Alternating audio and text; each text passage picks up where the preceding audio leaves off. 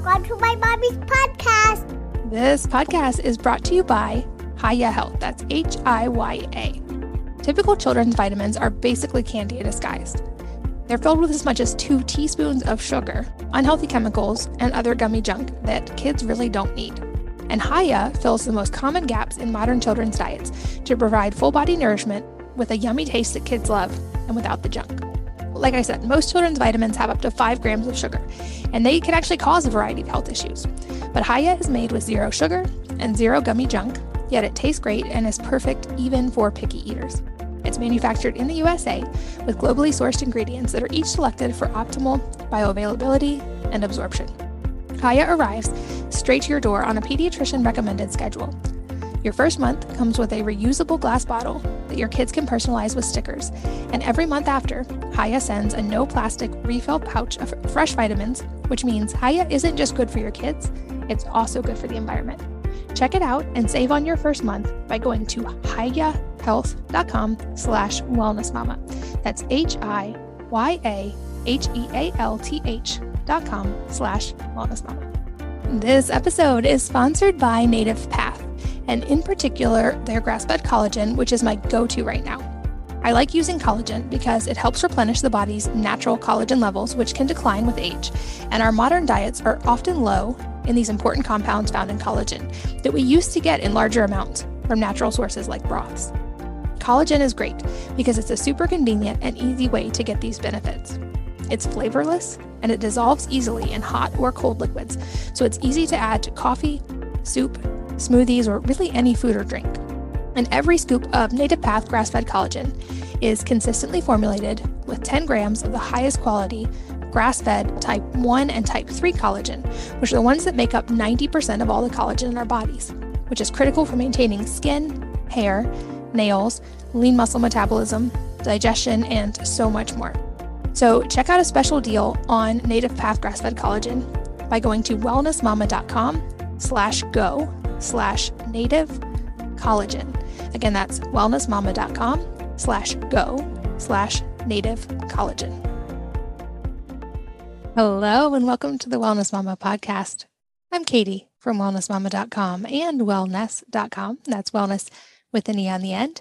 And I'm here today with Dr. Gary Kaplan, who's the founder and the medical director of the Kaplan Center for Integrative Medicine and the author of Total Recovery, a revolutionary new approach to breaking the cycle of pain and depression. He's considered a pioneer and a leader in the field of integrative medicine, and he's one of only 19 physicians in the country to be board certified in both family medicine and pain medicine. He's a board certified medical acupuncturist and has worked with the National Institutes of Health to establish acupuncture as a medically effective treatment for a range of chronic health problems. He's also studied and practiced osteopathic manipulative medicine, emergency medicine, and herbal medicine. In response to growing numbers of his patients presenting with heavy metal toxicity, he received a certification in the science and practice of chelation. And in 1985, he created the Kaplan Medical Center to offer patients suffering with chronic pain and illness a more effective model of care. And he also has a new book called Why We Are Still Sick, which I will link to in the show notes. We talk a lot about that today about brain on fire, how we get sick and why we stay sick. We go deep on the immune system, autoimmune disease and what contributes to chronic immune system dysregulation, and why not addressing the underlying issues will make recovery difficult or impossible. We go deep on lots of different causes and solutions, things to avoid and things to try. We go deep on diet and sleep, water hydration, fasting, testing, what to look for, and if you're not getting results or you're not getting a diagnosis, some of the reasons that might be the case. So, lots of directions in this one. He is a wealth of knowledge. So, without waiting any longer, let's join Dr. Gary. Dr. Gary, welcome. Thanks so much for being here today. Katie, thank you for having me on the show. I'm delighted to be here. Well, you are such a wealth of knowledge, and I know we have so much we can talk about today to hopefully help a whole lot of people. I think to start broad, there are a lot of people in my listening audience that have some form of autoimmune disease or immune system dysregulation. And so I want us to start broad and then tackle a bunch of specifics. But to start us off, will you kind of give an overarching definition of autoimmune disease? So, autoimmune disease is when a piece of our immune system, called the, the acquired immune system, uh, which is, builds antibodies, starts to make a mistake and attack our own body. So, initially, that, that system gears up to go attack a bug, a virus, COVID, uh, Lyme disease, strep. And then what happens is in the process of gearing up to do that, it gets confused. And then it starts mistaking our own tissue for the problem. Specifically, it can attack the brain. Now, it can also, in rheumatoid arthritis, you see it where it attacks the joints. In lupus, where it attacks blood vessels. But the immune system now is the problem. The immune system is now attacking us, and we need to make it stop. Yeah, so it seems like there's some overlap of there are things that are considered autoimmune disease. There are also other things that can be happening with the immune system. Sometimes they can overlap, and sometimes they can also be separate things. That is correct. There's there you can have problems as a result of the infection itself or other or poisonings from toxins, but there's the issue of what happens is, and this is what gets missed a great deal, is that there is that the immune system itself is now broken. And since the immune system is broken, if we fail to address that in addition to the thing that broke the immune system, we don't get a complete result. In fact, we leave people very sick and disabled. Yeah, which seems to be a lot of what we see in conventional medicine is a lot of spot treating of symptoms, but not under addressing those underlying causes. And this was actually a big part of my story. My listeners have heard me talk before about I used to have Hashimoto's, and it took me a long time to get actual diagnosis and then a longer time to recover. But what lined up with that is when my first child was born, I read that for the first time in two centuries, his generation was going to have a shorter life expectancy than their parents. And in this article, they're talked about the rise of all these, obviously the big killers of cancer and heart, heart disease and diabetes, but also all these autoimmune conditions. And we're definitely seeing a statistical rise in these. Why do you think right now, in particular, we're still seeing these rise so rapidly? Well, it's an excellent question and an extremely important one. There's a variety of things at play. Uh, genetics sits at the basis of everything and the genetic risk in terms of this. But genetics is what you might become, not necessarily what you will become. It's epigenetics, it's the environmental factors that uh, decide which genes get turned on or turned off. And certainly, we're now seeing uh, a rise in autoimmune disease. I was reading an article yesterday talking about air pollution. Air pollution being one factor that's challenging the immune system and causing it to start turning on us we have a variety of toxins in the environment in addition to everything we're breathing. Okay. But there are problems with lead, which is a significant problem in perhaps as much as 40% of the water supply in our country. So, lead uh, poisoning is, is a significant problem. We can also get lead from paints, but the lead from paints is when you sand them down and you aerosolize them. It's not from the paint being just on the wall. You can also get problems with mercury toxicity. Now, I have a 14 year old girl comes into my office who lives in McLean, Virginia. Okay. McLean, Virginia is a fairly well to do community and it should not have problems with getting mercury toxicity. But this young lady will only eat tuna fish sandwiches for lunch every day.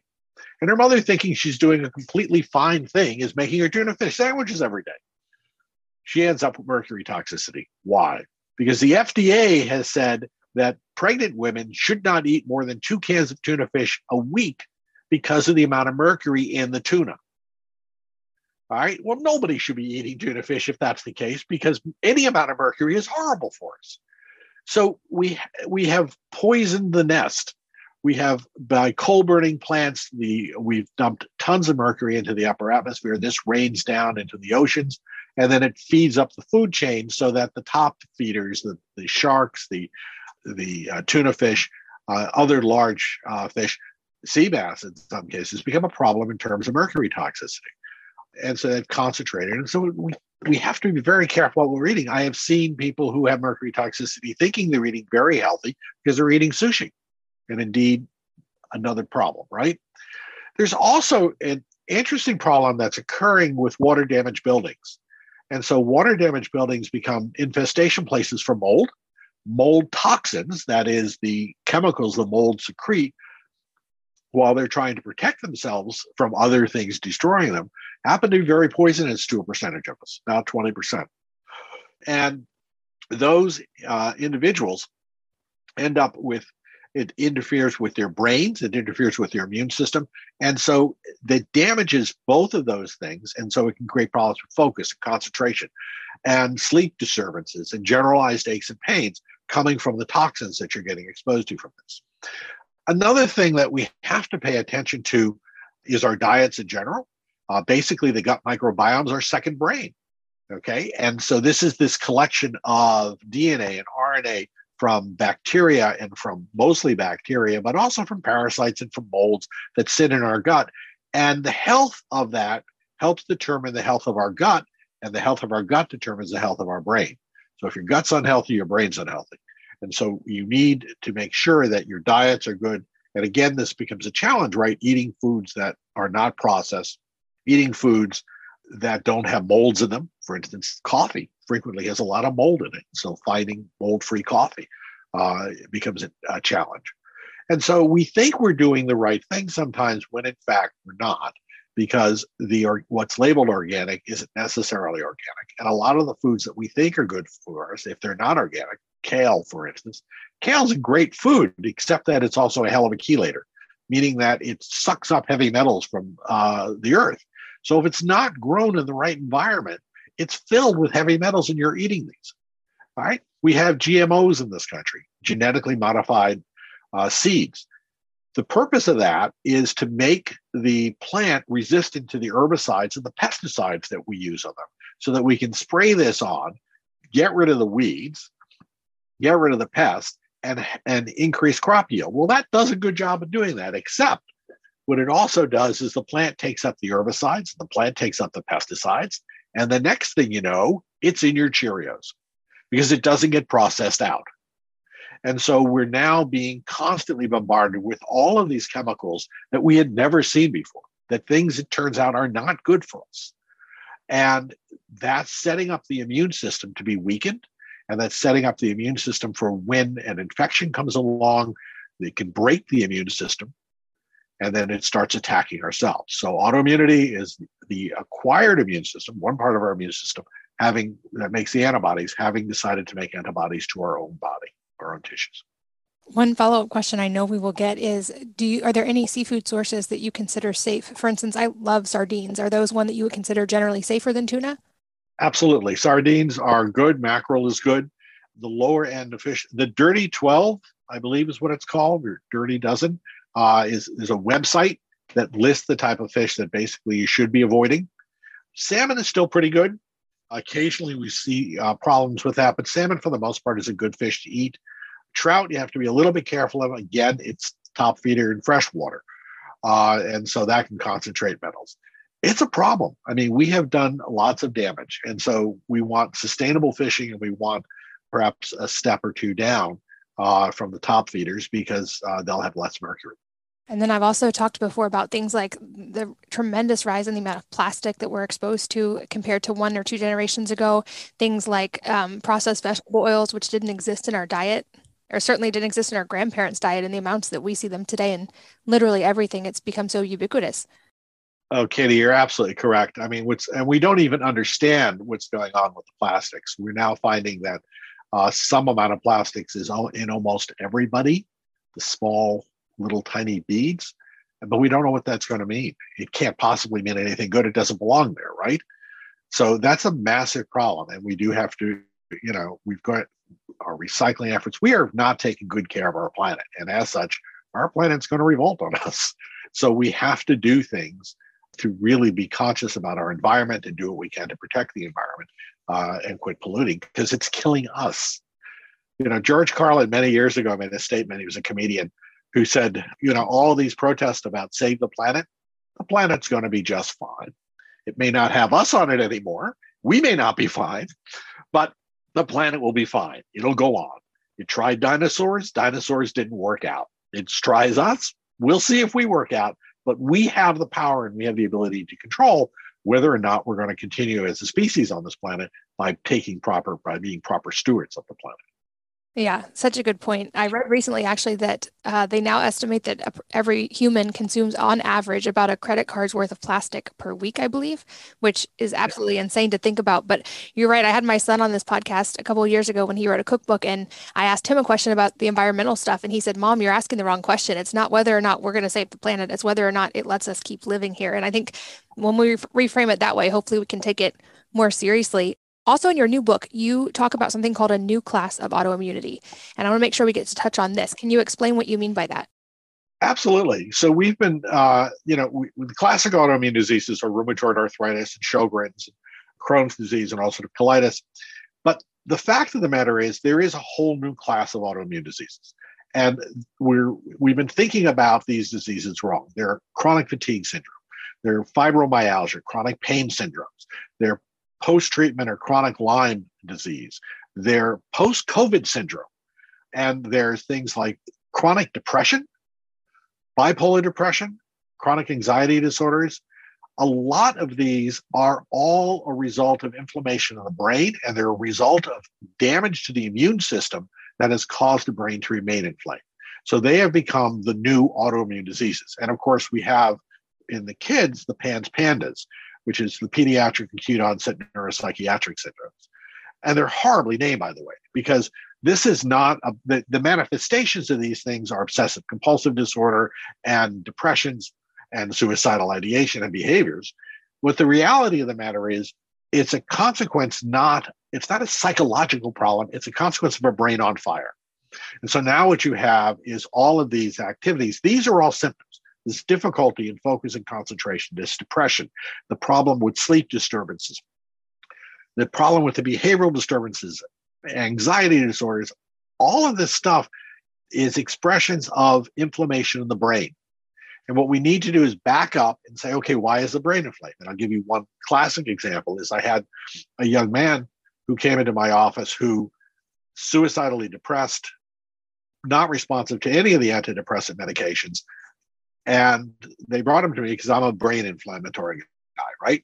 And so I start working him up for potential causes of brain inflammation. And in his case, he had celiac disease. And in about 15% of cases of celiac disease, it will only present with neurologic problems, not with problems with uh, the gut, bloating, gas. Because celiac disease is gluten intolerance, not intolerance, it's an autoimmune disease to gluten. And so what happened to this, this poor kid is that he had been told he was crazy. He had been told that he had a psychiatric problem. He didn't have a psychiatric problem. He had celiac disease.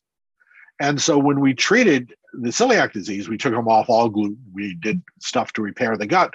When we did that, a year later, everything is fine. He's off all antidepressants. He is 100%. I have seen him now over a number of years. They've remained patients of mine, and he's he checks in once a year. He's doing spectacular.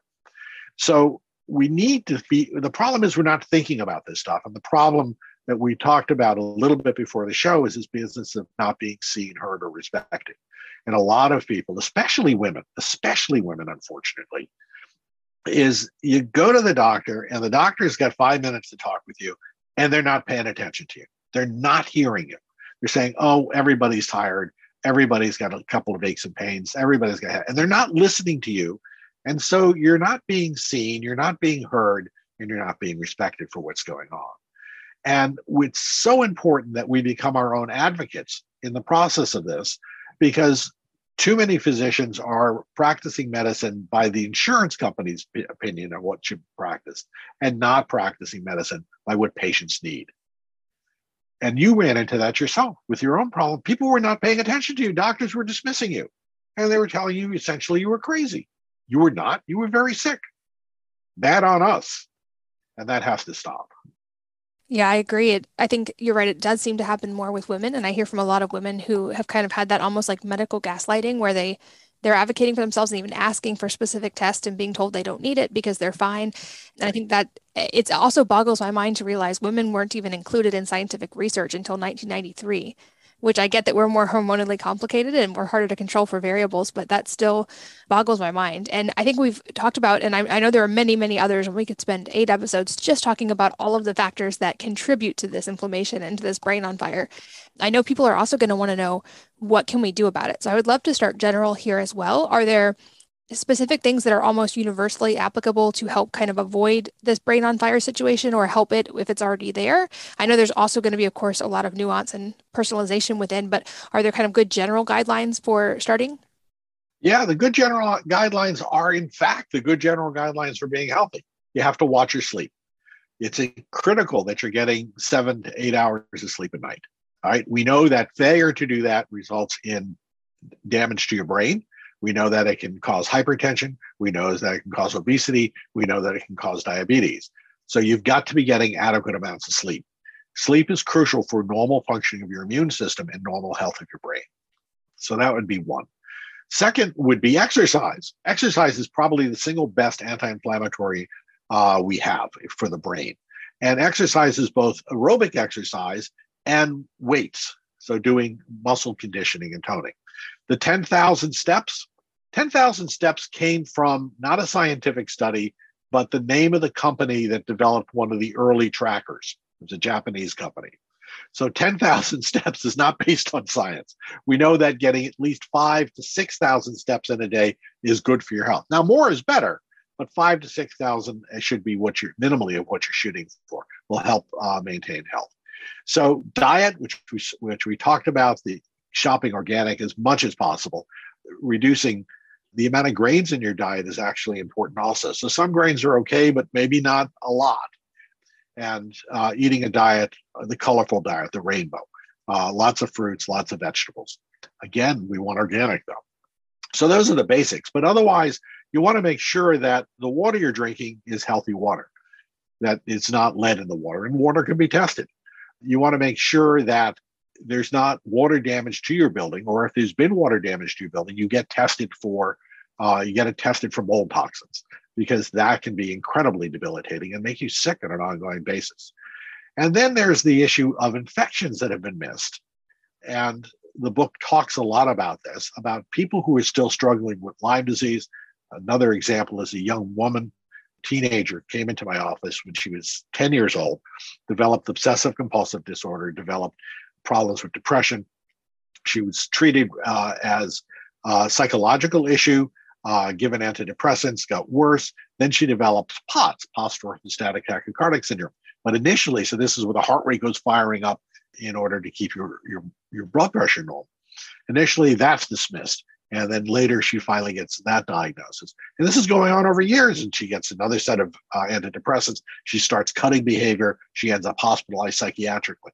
Now, imagine, okay, six, seven years of this young woman's life, and she's been told she's been crazy. Okay. And she's got sleep disturbances. There's a whole array of stuff going on with her. I see her. My workup of her, again, is from what is potentially a neurological problem.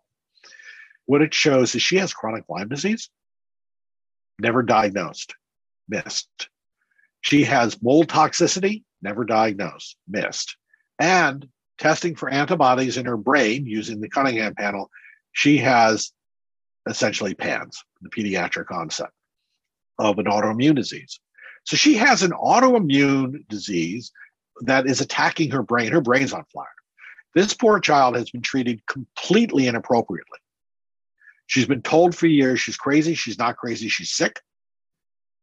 And now, aside from all of the what we have to do in terms of repairing her immune system, repairing, getting rid of the infections, getting rid of the toxins, we have to deal with the fact that her self esteem is in the toilet because she's been told by doctors for years that she's crazy.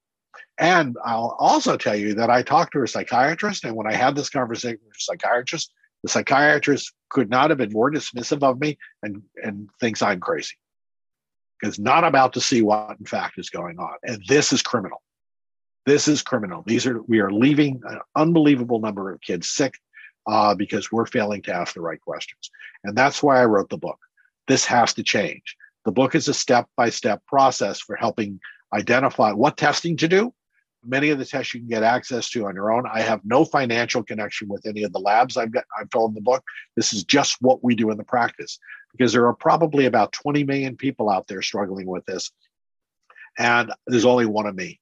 And so, how can we get this out so that they've got a step by step approach. The book is extremely well researched. It's not based on my opinion, it's based on the research, and there's well over a thousand articles that I researched in the process of writing the book, of which we cited, I think, about three or 400 because they were getting too long in terms of the reference section. But this is a solid piece of information. You need the other thing is we talked about advocating for yourself. You need to find a doctor who will listen to you. You need to find a doctor who is willing to think a bit outside the box because if the testing is normal and you're not normal, it means we haven't done the right test. And that has to be fixed. You have to be paid attention to, you have to be respected, you have to be treated appropriately.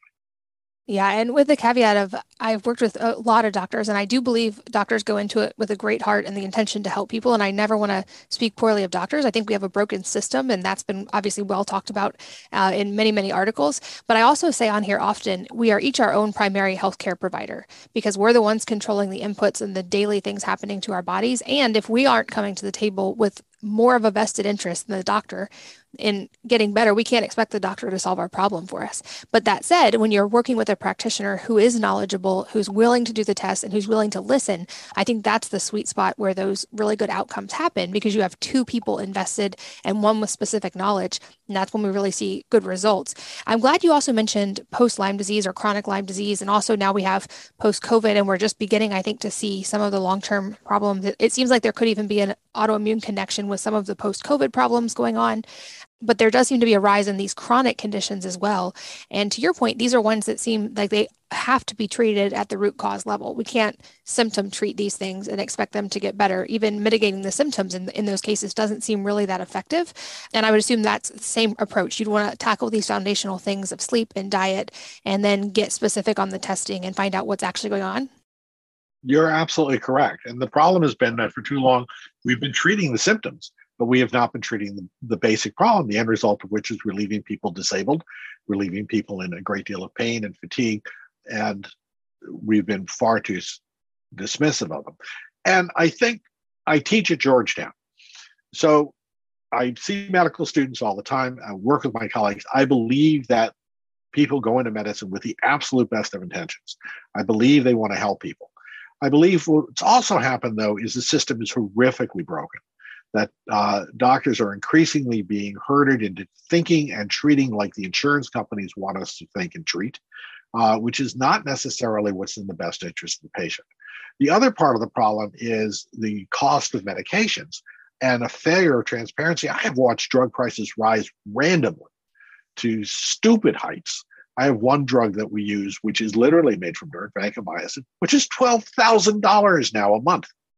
All right. That that same drug five years ago was maybe about a hundred, two hundred dollars a month. It just magic happened.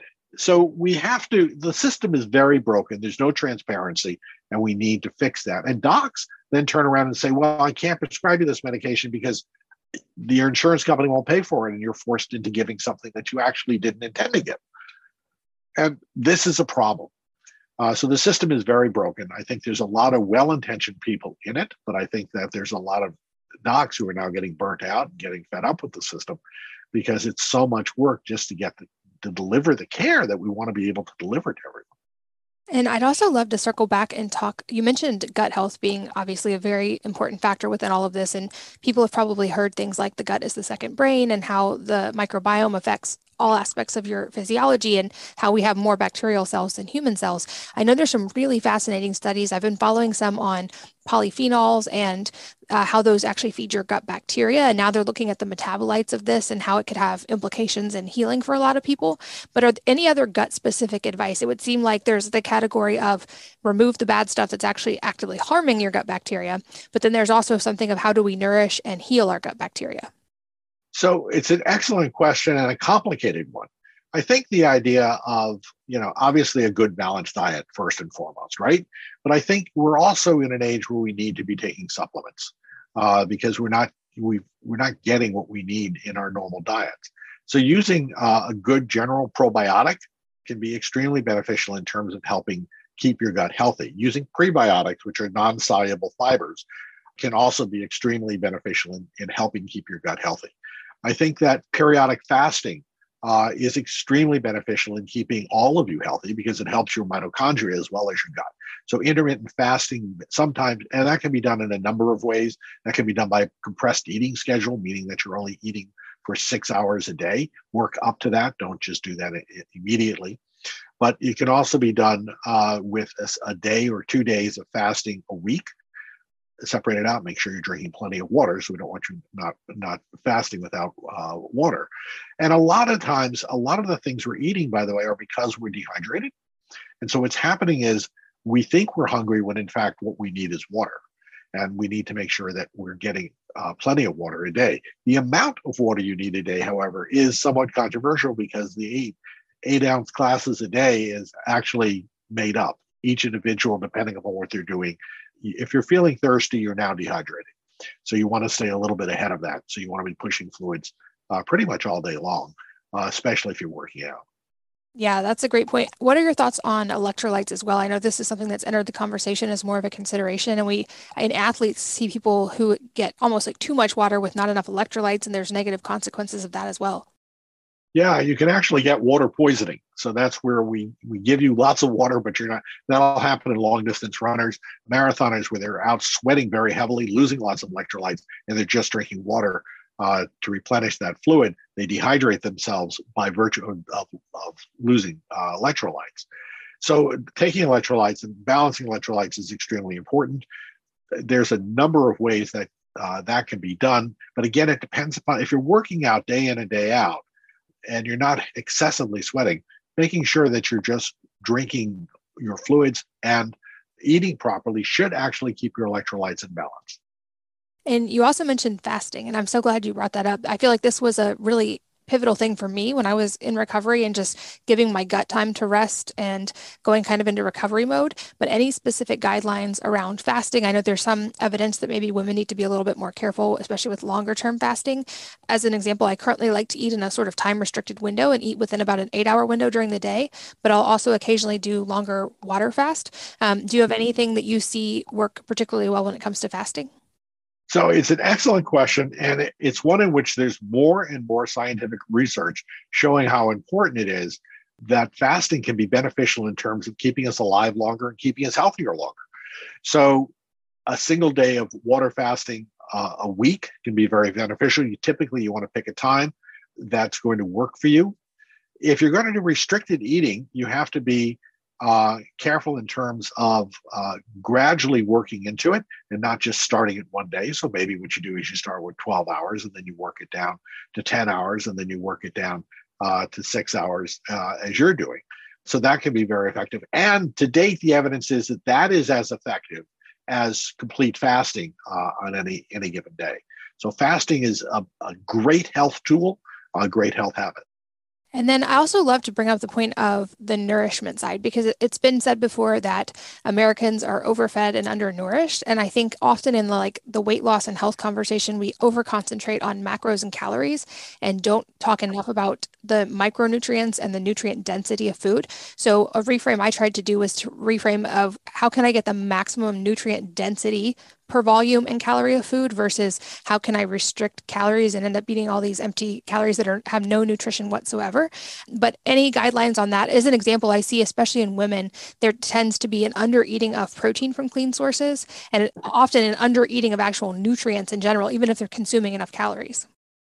No, you're absolutely correct. And we basically the rule is the more processed the food, the less nutritious the food. So we should be eating fresh foods uh, and we should be eating more organic food as much as possible. And that will generally take care of the problem. Again, eat the rainbow. Again, make sure you're getting adequate protein. Protein can be from plant sources such as uh, avocado and beans, but if you're going to eat uh, plant sources, you want as much organic food as possible. So, you fish is fine, but again, you're going to have to be picky about which fish you're using. You can even eat steak, but I would encourage organic uh, meats uh, as opposed to uh, just the normal stuff bought off the uh, off the shelf. So you've got to be. We have to be smarter these days. It's hard. It's not just a function of uh, we can't rely on the fact that the food we're getting is nutritious and healthy. We have to pay attention to where it was grown, how it was grown, and uh, make sure we're being smart consumers.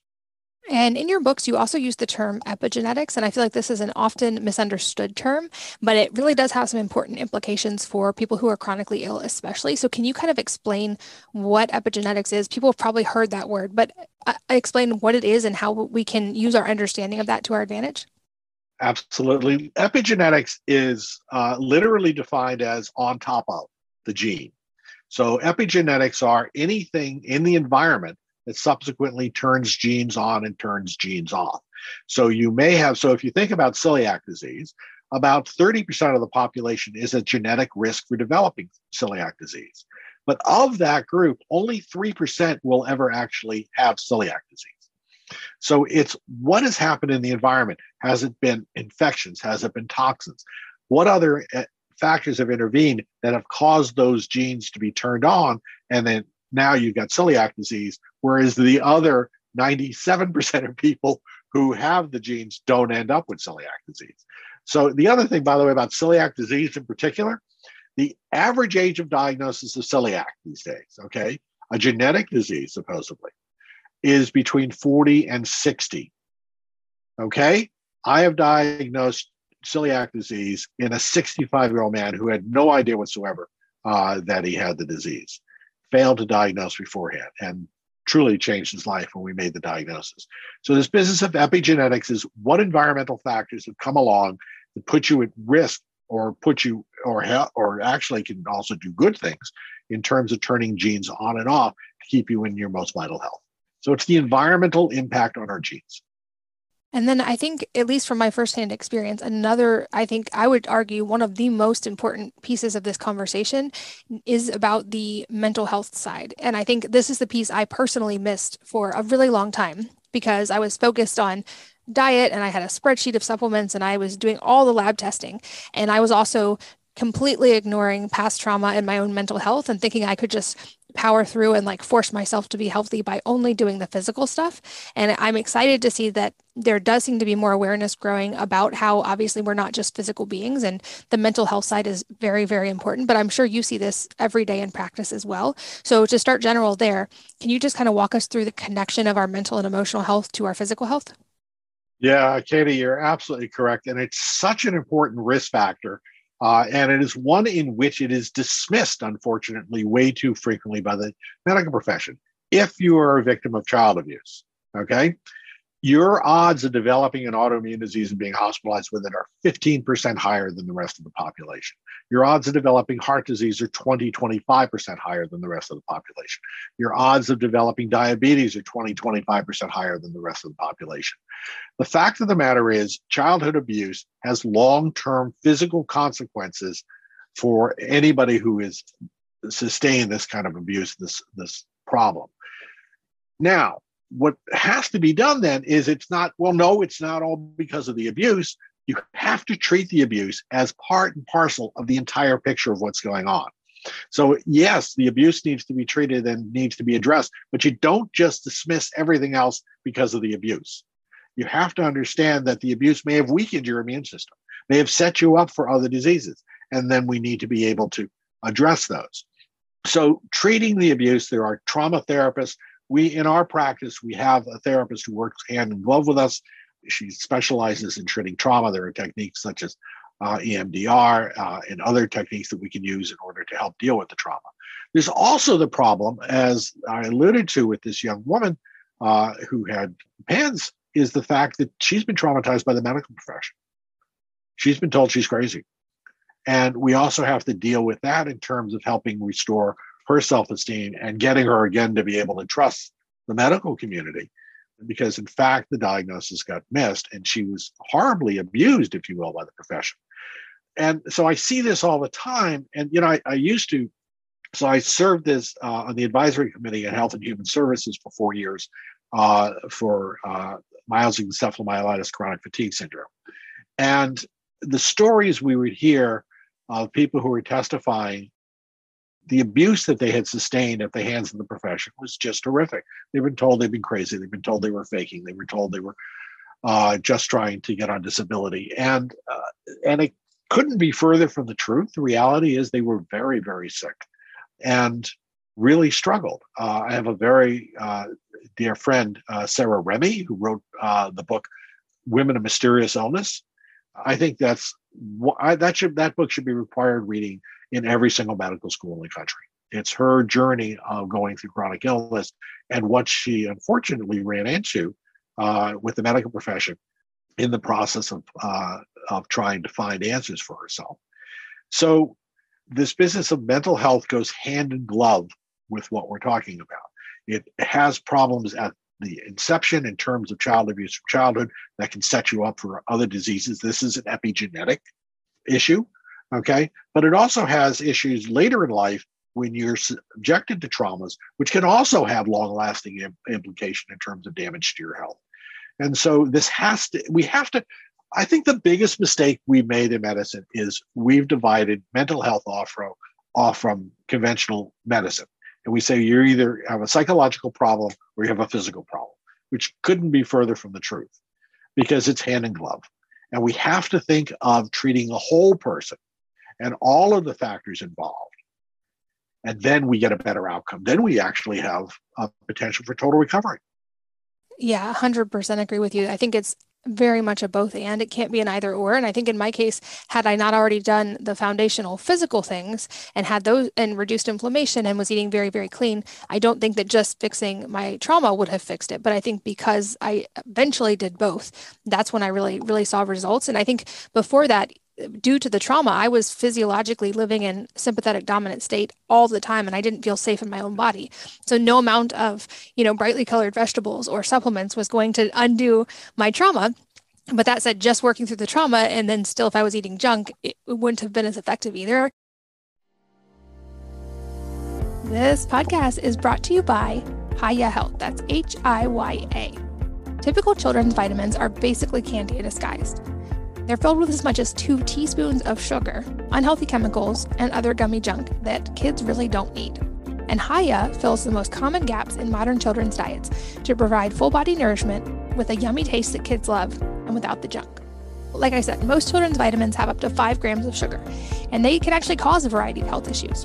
But Hiya is made with zero sugar and zero gummy junk, yet it tastes great and is perfect even for picky eaters. It's manufactured in the USA with globally sourced ingredients that are each selected for optimal bioavailability and absorption. Hiya arrives straight to your door on a pediatrician recommended schedule. Your first month comes with a reusable glass bottle that your kids can personalize with stickers, and every month after, Hiya sends a no plastic refill pouch of fresh vitamins, which means Hiya isn't just good for your kids, it's also good for the environment. Check it out and save on your first month by going to hiyahealth.com slash wellnessmama. That's H-I-Y-A-H-E-A-L-T-H dot com slash wellnessmama. This episode is sponsored by Native Path, and in particular, their grass-fed collagen, which is my go-to right now. I like using collagen because it helps replenish the body's natural collagen levels, which can decline with age, and our modern diets are often low in these important compounds found in collagen that we used to get in larger amounts from natural sources like broths. Collagen is great because it's a super convenient and easy way to get these benefits. It's flavorless and it dissolves easily in hot or cold liquids, so it's easy to add to coffee, soup, smoothies, or really any food or drink. And every scoop of Native Path grass fed collagen is consistently formulated with 10 grams of the highest quality grass fed type 1 and type 3 collagen, which are the ones that make up 90% of all the collagen in our bodies, which is critical for maintaining skin, hair, nails, lean muscle metabolism, digestion, and so much more. So check out a special deal on Native Path grass-fed collagen by going to wellnessmama.com slash go slash native collagen. Again, that's wellnessmama.com slash go slash native collagen really glad you brought up medical trauma as well, because I hear from women, especially who go through a lot of this, and it's even related to things like birth trauma. And I think it circles back to your point at the beginning about it's not fair and it's a tough job, but we do have to be our own advocates in this. And I encourage people to think of doctors as people you're hiring. And if you keep that in mind, if they're not actually providing the service you're hiring them for, fire them and get a different one. I Uh, my biggest example of that is I had one of my children was breech and at 37 weeks, they said, the doctor said, well, I'm not going to let you deliver naturally. And I said, okay, well, then you're fired. And I walked out of there and I found a new practitioner who would catch a breech baby. But most people don't even realize that's an option. And many people don't think that this is someone you're hiring. You can fire them. You don't have to listen to them. Katie, you're 100% correct. I, and I couldn't have put it better. You hire us. We're, our job is to work for you. We're not allowed to be talked into doing bad medicine. Okay but we are required to listen to you. We are required to do our absolute best for you. And if we're not doing that job and you're not getting the answers you need, absolutely fire us. And I tell my patients that all the time. I remind them they get confused about the power dynamic because they go to you go to your physician, the doctor is supposed to know everything. We don't know everything. We know a lot of things. We can be very helpful, uh, but there's a lot we don't know and a lot we're still learning.